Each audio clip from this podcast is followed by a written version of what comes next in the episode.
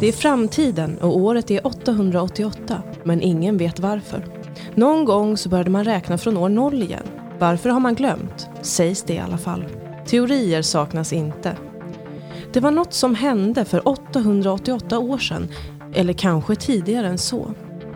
Jonathan von Ungern har konstruerat en maskin som kan utvinna informationen ur ett mycket gammalt kassettband hittat av munken Simonius Chypernicus på uttalat förbud utfärdat av kung Kristoffer den fule, även kallad Fulingen.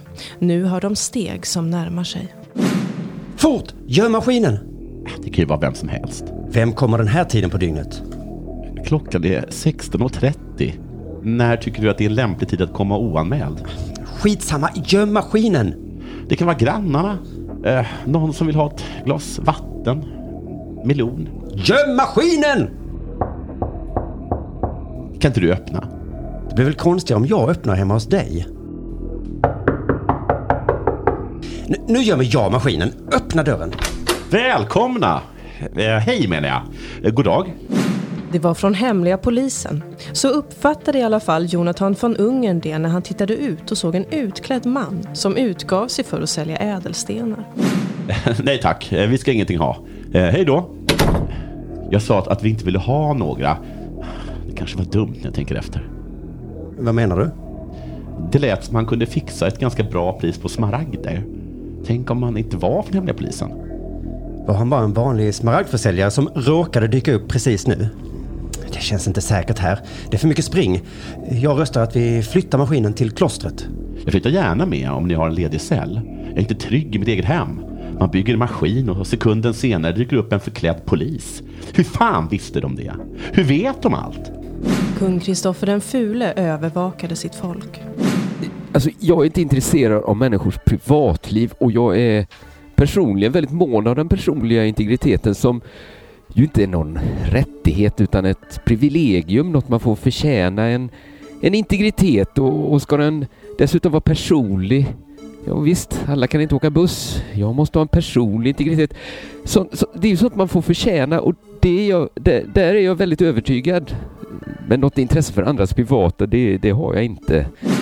Regeringen höll vissa under särskilt öga och dit hörde personer som Jonathan von Ungern, förläggaren som gjort sig ökänd genom sin djärva utgivning. Vissa individer är naturligtvis mer intressanta än andra, och men inte i det privata då, när man ser en sån utgivningskatalog som von Ungern presenterar. Det är ju en ren spottloska, inte i, inte i ansiktet kanske, men, men det är en rejäl skopa saliv på foten, på, ben, på, ben, på kläderna. En sån utgivningskatalog, det tror jag faktiskt inte folk vill ha ärligt talat. Att jag håller von Ungern under lupp, ja, det tror jag folk är glada att jag gör. Om det skulle komma fram fakta som talar i en sån riktning vill säga. Simonius gick först och Jonathan von Ungern efter. De turades om att bära maskinen.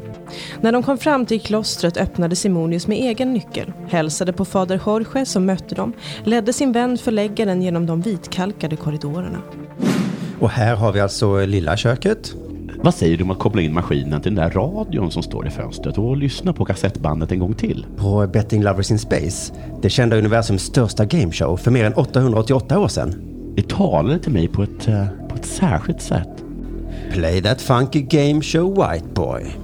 Ganska coolt sagt. Mm. Vänta lite. Jonathan ställer maskinen på köksbordet och kopplar in den i bordsradion. Stoppar sen kassettbandet som hittades av Simonius Chypernicus i facket på maskinen. Och för första gången på kanske tusentals år hörs rösterna från år 2121 som en gång var framtiden för de ännu äldre folken.